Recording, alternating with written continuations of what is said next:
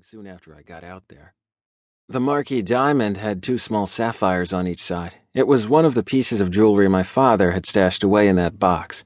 He hadn't officially given it to me, but I was taking it. Anyway, the ring was just a formality. It was pretty much understood that my moving meant Elle and I were definitely getting married. Swallowing the urge to say something suggestive, I said, Well, you're lucky I like you. It won't matter what we're doing. I really can't wait to start a life with you, Sevin. I knew that she meant it, even though I couldn't quite figure out what exactly it was she saw in me. Our conversations never ran deep enough for her to know the real me. She probably wouldn't want to marry that guy. So, was it physical attraction? Whatever it was, I knew she was the type of girl who would be loyal. She would worship me. She'd be a good wife. Yet, there was a part of me that wanted to shake her, wishing she'd just tell me a dirty secret cuss, tell me that she couldn't wait to fuck me, or just tell me to fuck off once in a while. We'll be good together, Elbel. You have a very calming way about you. You don't let anything get to you. I need someone like that to balance me out. It's been a tough year. I've had a lot of anger inside of me, but meeting you has been the best thing to happen to me in a really long time. She was silent for a while before she said, I love you, Sevin. Elle hadn't ever used those words before. My heart started to pound because I honestly didn't know how to respond. When I didn't say anything, she continued. I know it's maybe too early to say that, and it's a little strange because we haven't even spent physical time together, but it's how I feel. I truly believe becoming your wife is God's will for me. Wow, that was profound, but I just couldn't tell her I loved her. I wasn't there yet. But I didn't want to insult her or lie to her. That's one of the nicest things anyone has ever said to me. I hope I can live up to that. I was gonna damn well try. My last month at home in Oklahoma flew by.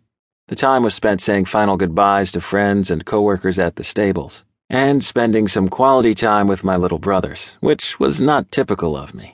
I also researched the hell out of the meatpacking industry so that I didn't seem like a total idiot walking into Lance's company on the first day. The final day before I had to leave, I made sure to seize the small box my father kept hidden away, which contained my mother's jewelry and the naked sketch I'd found long ago.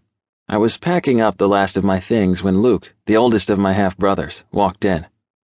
Hey, buddy. Don't forget us, Sevin. I promise I won't. You guys have each other, though.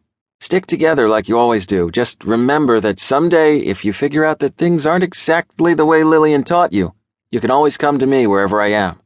There will always be a safe place for you. There was a reason why I chose to say that to him.